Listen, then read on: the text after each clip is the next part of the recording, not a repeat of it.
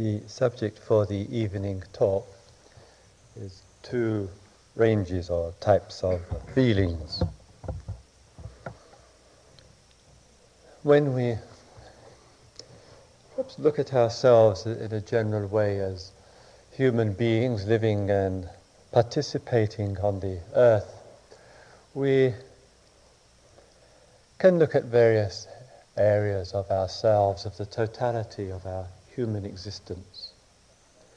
And sometimes we consider ourselves at the physical level, our, our physical world and its manifestation, its form, shape, age, and its impact in the world that we live in.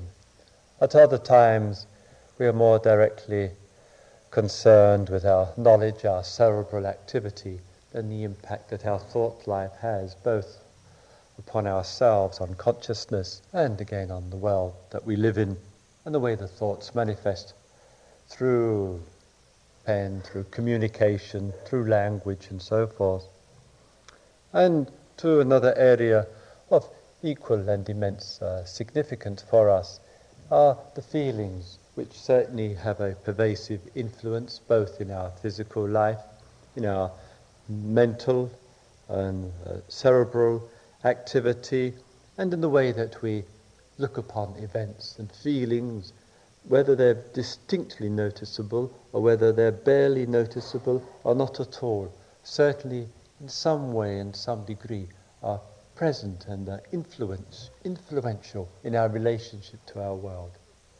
And it's clear to us when we stop and we are still and even just briefly how much thoughts, feelings, bodily life, actions matter to us, the, the various expressions, heart, mind, speech, and body.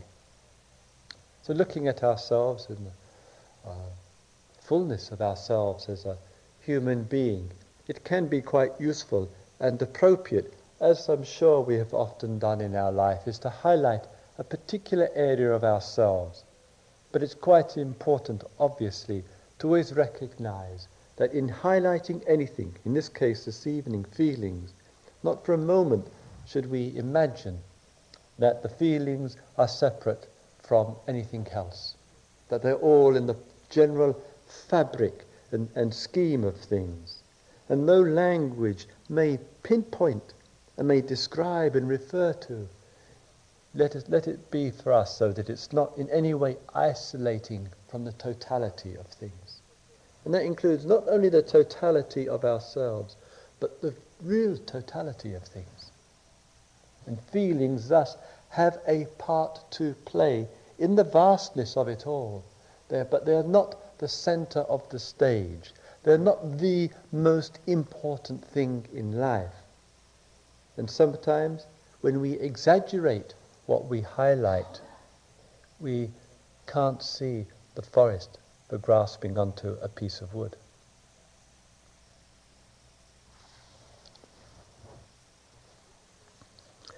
With the feeling life and the manifestation, the uh, expression of feelings, I would like to explore two areas of feelings. One which we might call feelings of the world, worldly feelings, another which we might refer to as spiritual feelings, and the manifestation and the expression of these forms of feelings in our life and ways that we may draw upon them for that which is transcendent.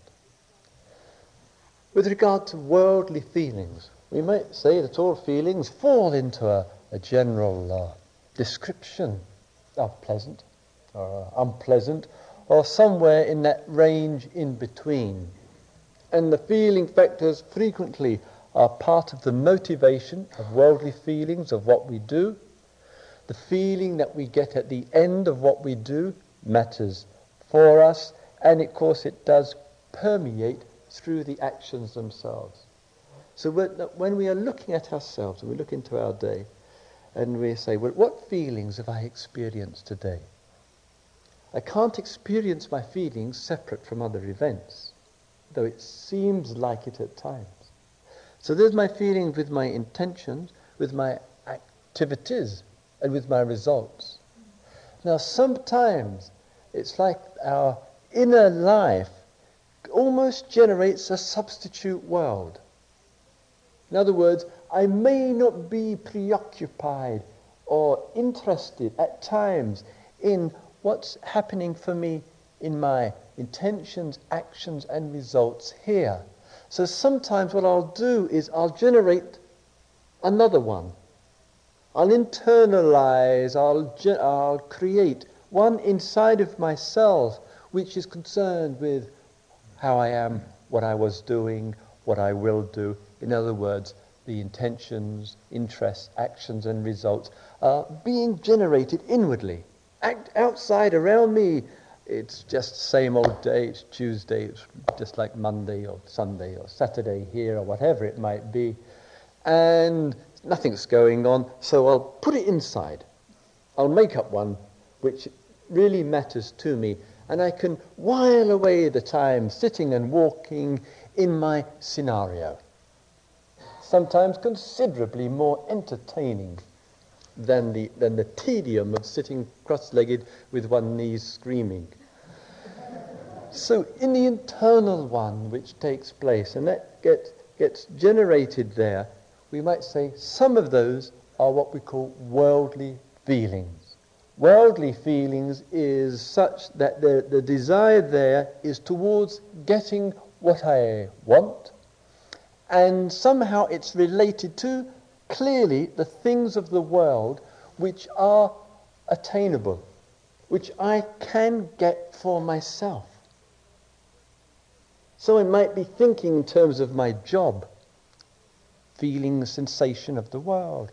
I might be thinking in terms of my uh, relationship. I might be thinking in terms of my home and where I live, or the items in the world which I need. I might be obsessing or thinking about uh, money, or about what happened to me when I was a child with my family, or what might happen to me when I go and live in this place in the future. All this we put without being judgmental, we put it under the general description of worldly feelings. And these worldly feelings matter a great deal to us and perhaps dominate consciousness. That when we're ruthlessly honest with ourselves, that our life is spent around the preoccupation to varying degrees with the worldly sensation, the worldly feeling, the, the renewal and the continu- continuity of it and the sustaining, not just of worldly feelings, but one worldly feeling, the pleasurable one.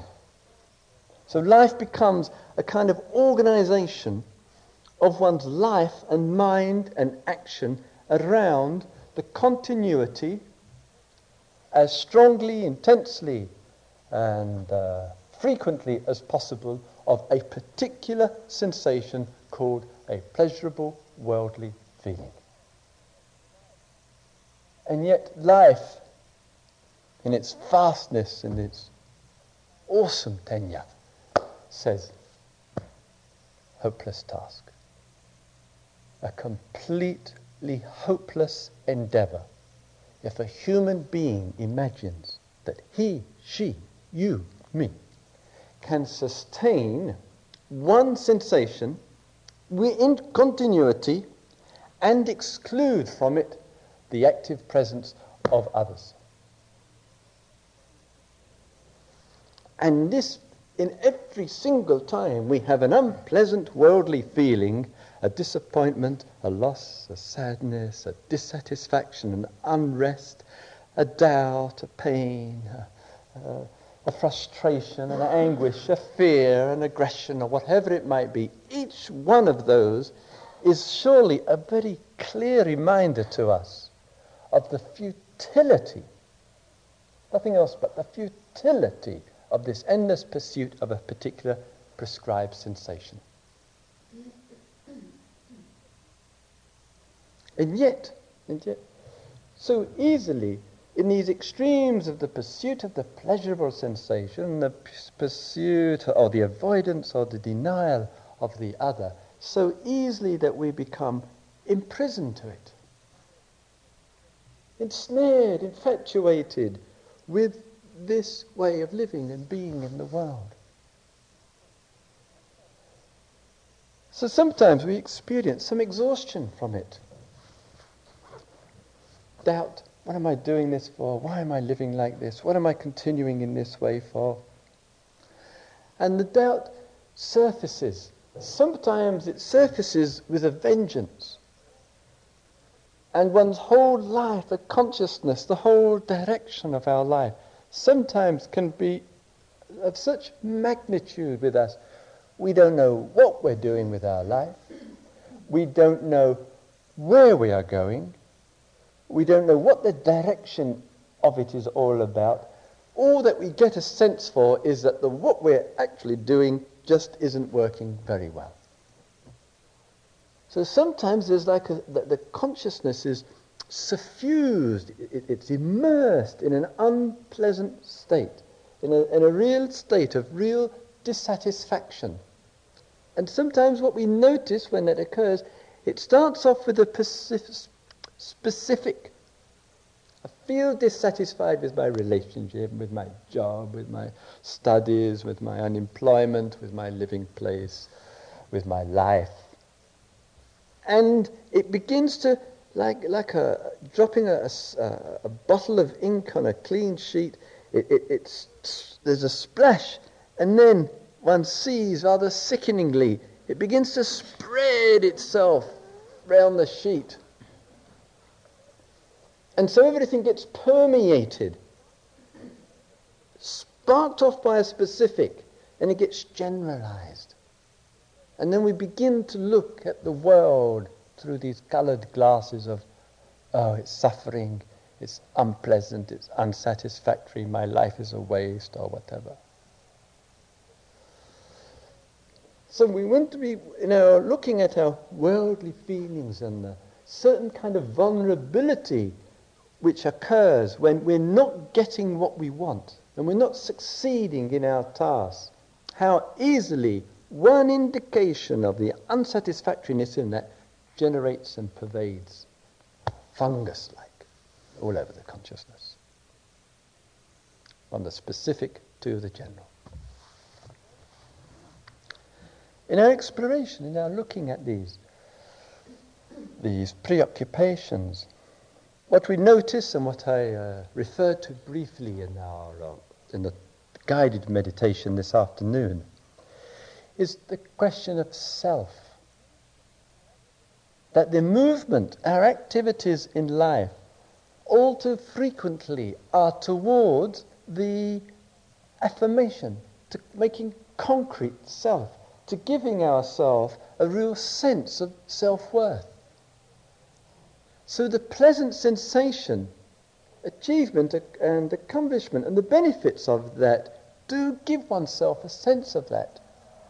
I have done this, I have made this, I have created this, and I get derived satisfaction from it.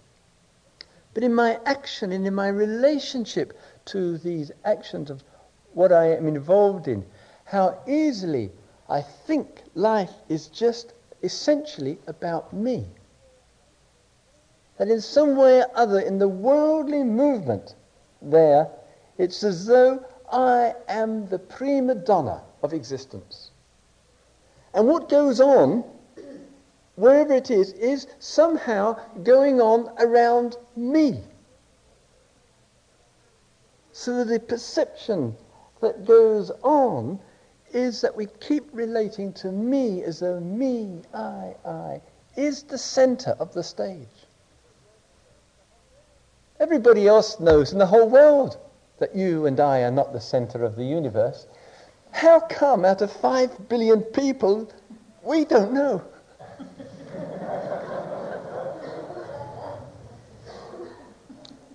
So there's this movement going on inside of us with, with, the I, with its wishes and with its needs and with its one wish to be the prima donna, and somehow or other we can't see. Life isn't like that. There is no center.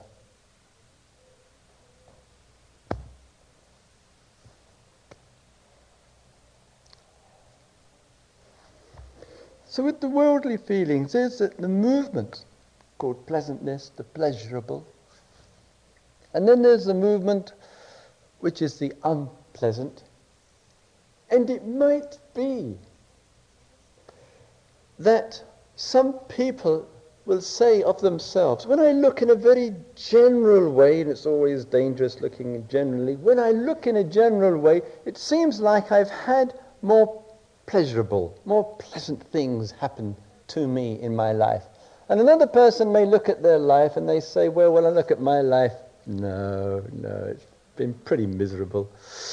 And one looks in from that kind of view.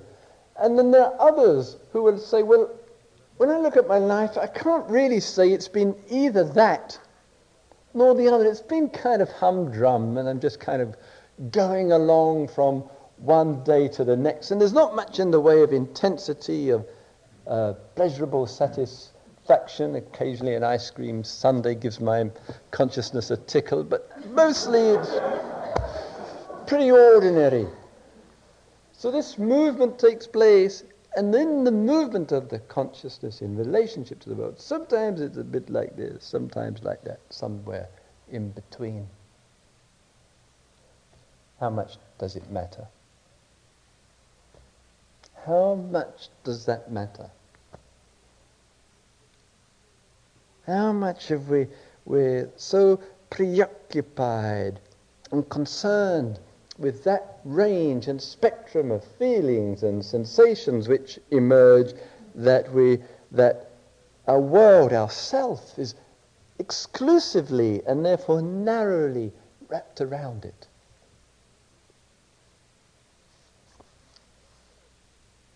You know, even sometimes when we, we look with care and with real interest and like giving that total attention, sometimes the difference between the so-called pleasantness and the so-called unpleasant is not really that big a difference. Not as big as the imagination has been declaring to the rest of humanity and oneself.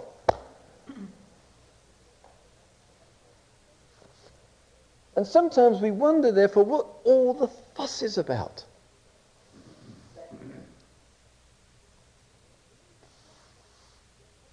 And even sometimes when the unpleasant is seems like terribly painful.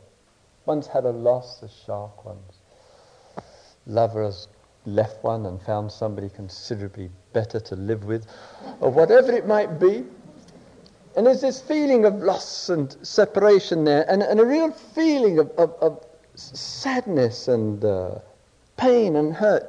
Yet sometimes, in the midst of that, as though it's right down in the deepest level of one's guts, one is feeling that. Sometimes one is listening to that and attentive to that. And something in there says, really, couldn't care less. It, it, it,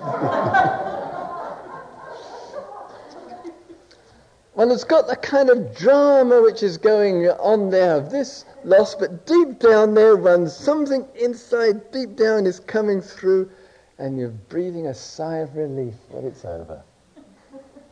So even in the midst of things, in the midst of loss, in the midst of separation, you know, the intimations can come through our being deep down that things are not as bad as one imagines them to be.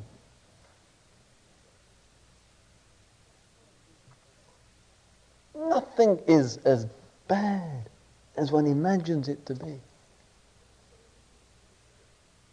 sometimes in the thick of it we see this.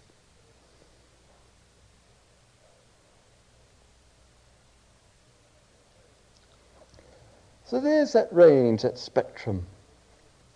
And to look honestly, as I said, at ourselves and to see whether that's, is that our life? Is that all it is? the, the oscillation, the running up and down between different ranges of sensations and, and, and, and feelings and to be imprisoned to it. And sometimes we see too that there's what I'm calling a range of spiritual feelings, not totally different insofar that spiritual feelings can be distinctly pleasant, distinctly unpleasant, or somewhere in the spectrum in between. And again, one experiences, you experience it, I experience it in situations like this and elsewhere. And so the spiritual feelings emerge from the feeling of joy. Someone was saying in one of the small groups today, the, the expression of uh, that flow of appreciation and uh, uh, gratitude and connectedness and love for people who are sitting and looking into things and exploring things through the silence. And it elicits out of oneself something very lovely and delightful. And as I said at that times and at other times, don't regard that. That's the spiritual joys and the empathy as some kind of disturbance to meditation or a distraction. It, part of it is revealing all of those kind of feelings and allowing those to flow through and to drop all them. Meditation technique, that's the distraction. So again, sometimes in our response, it emerges that way. Or sometimes, miraculously, there's a quiet moment during the day and one's mind has given up the effort and the struggle of things, and one feels a certain peacefulness. Sometimes that peacefulness, it might just be when one hears.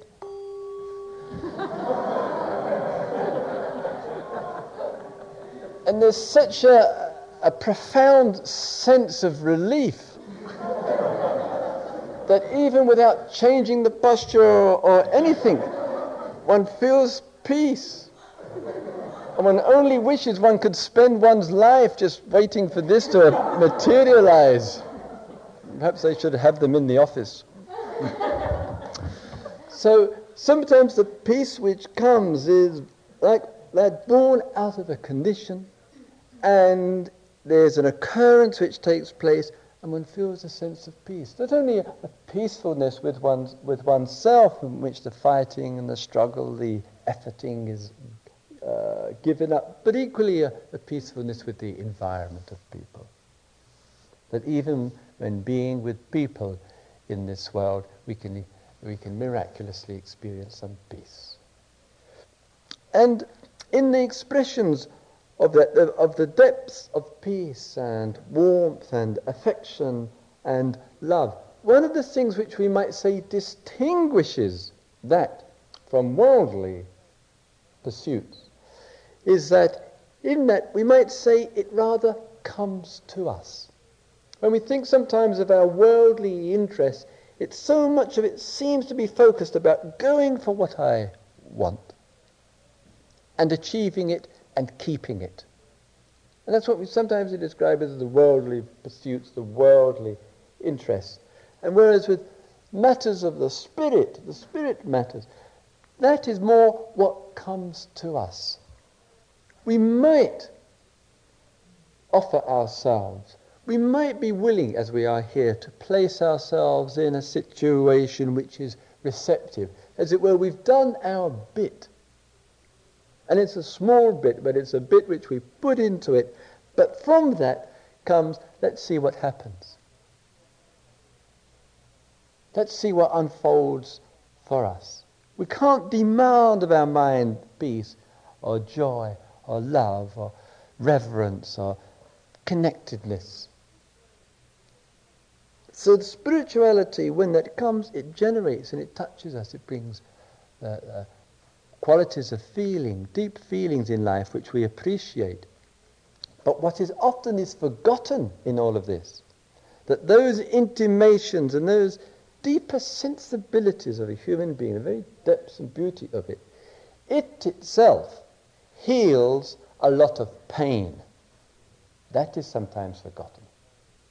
That I say from my uh, uh, years, lifetime of connection and involvement in spiritual life and in the depths of things, that, that the intimacy of those spiritual feelings which come spontaneously to us is uh, a cure and a healing for much of the worldly sufferings and pains born out of those kind of feelings.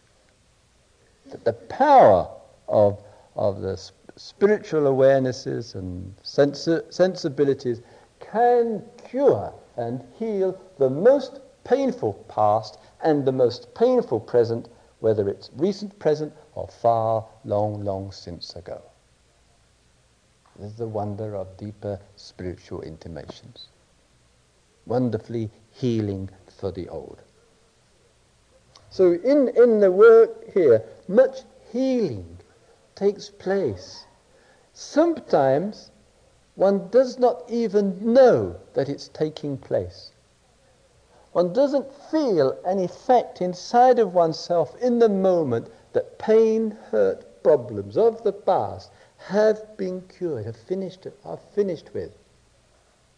And so sometimes people regularly say and report, Christopher, I did this retreat, I was engaging in this meditation, I was in this period of silence, or whatever the manifestation of it, and things which were really troubling me and bothering me before I came, that I didn't remember anything actually happening while I was here. I didn't have any sudden insight or breakthrough or realization or whatever, but things which troubled me for years and, and were pressure on me and an anxiety and from childhood abuse to pains and conflicts in the present, that it's over.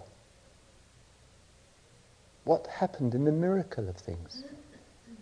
What happened that sometimes in the silence and the stillness of things, without any interest to resolve or to work things out or to bring things to a conclusion, without any interest to understand it or anything, something goes on in the miracle of silence and the past is healed and cured and one knows that one can look back to the past and there's not a trace of hurt anywhere. And that goes on in these halls here, and has gone on in these halls for thousands of years. So when we're exploring, when we're looking into the, the, the spiritual end, the spiritual dimension of things, there's the, the, joys and the wonders and the, like someone was saying in the inquiry last night, the, we're discussing the inexplicable which is taking place through silence, which our brain, our mind cannot get around. And there's the unpleasant too. And it'd be foolish and naive of us to think that in spiritual life we are not as much challenged by, by what we do, what we engage in, as we are challenged by our worldly interests and directions and pursuits. And, and you know, some of you who have done many, many years of retreats, and some of you who are uh, just in your second or third day here, and you've never sat still before in your life without something in your hand to occupy yourself with. And here, just a sitting still with nothing to occupy oneself with, sometimes it's incredibly difficult. And the difficulty comes out sometimes, as you know better than I, the pains in the body and the aches and the tensions and all that manifests. It comes out in, in, the, in the various thoughts and confusions which are arising. It, it comes out in, in what some of the saints and the mystics have called the, the divine discontent, in which, in which one is in that unenviable position that the old, that the, the, the headlong pursuit of this and that, one's, the appetite for it's gone money, career, prosperity, privilege, and one has sees the, the, the emptiness, the waste of it, the waste of a human existence. And one senses something greater, something profound and, and of the mystical order, which puts all of that into its useful place and nothing more. Yet one doesn't feel it. One senses the old's not working, not working socially or environmentally, and yet one hasn't found that transition to something other. And then sometimes when it's like that, we really know what divine discontent is. We really know what spiritual uncertainty, uncertainty is and, and what difficulty is because we've, we're in a kind of limbo. And it takes sometimes just a kind of blind faith, a, a naive, peculiar, odd form of trust in going through these periods.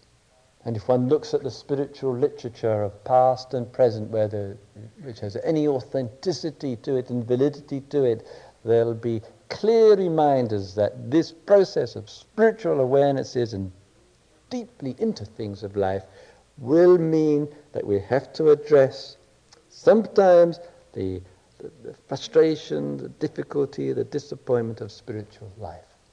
Just as when you sit there and the best intention in the world to be a clear and concerned human being, the mind says, screw you, and it goes either, thither, and everywhere. And one says, my God, I've got so little control over my own life, you know, what can I do? And all that goes along with it.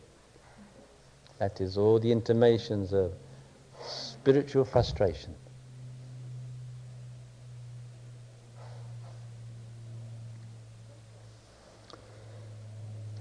Sometimes, finally, sometimes in our looking into things, we hear, as part of the rhetoric of all of this, letting go.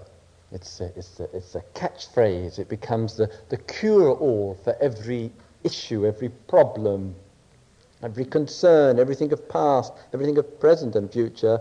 We hear the message, you hear it from me and you hear it from others. Drop it, let it go, let it go. But sometimes my concern is that with the idea of letting go, it's like letting go. The idea of it sometimes it comes up, if one lets go of it, it is going to completely disappear. One, let, you know, one standing on the edge of a cliff and one got a rock and one lets it go and it'll drop into the ocean and then one will never know, see, be uh, in touch with again. But I think perhaps letting go in another way of exploring and looking into that is around what's happening, there is some sense of spaciousness, some sense of something bigger in the face of. So even with breathing, with, with body, we can get so attached to being concentrated on the breath, there's no space around it. We can get so attached and involved in being focused on the body that we restrict the consciousness to the form, to the framework, and we think that's what it's all about. And similarly with our feelings, our pleasant feelings, our unpleasant, worldly or spiritual, we can become so identified with them either their continuity or they're getting rid of, that there's no space around them. Similarly with past, similarly with present, similarly with future. And when there's no space around them, then often what emerges is the view, I've got to work this out. I've got to work this through. I've got to let this go. I've got to understand it. I've got to do something about it. Then we have all the professionals who will come in and help us. So, can we, in the observation, in the state of total attention to what is occurring, can we begin to sense, allow ourselves to feel a certain space around the issue? Whether it's worldly or whether it's spiritual, whether it's past or future or present, can we begin to feel a certain sense of space? When the thought arises, the image, the memory, the, the, the, the feelings, whether they're deep feelings or whether they seem peripheral and superficial, can we still bring a certain sense of space to the method, to the technique, to ourself?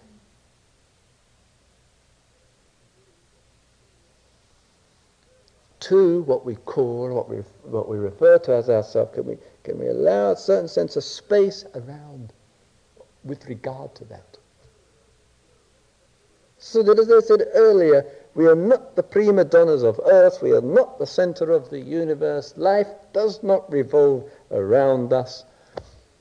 And we have a certain sense of space in a way which tells us the truth. And perhaps that spaciousness around the feelings, around the mental life, around the bodily life, around the language, the communication, around what we call ourselves, perhaps, perhaps that sense of spaciousness is the intimation, the whisper of liberation.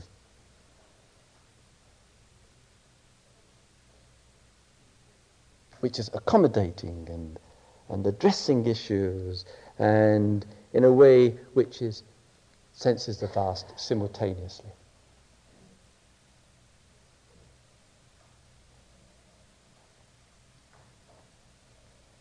May all beings see into themselves. May all beings see into life. May all beings be receptive to that which is vast. Let's have a couple of uh, quiet minutes, shall we please?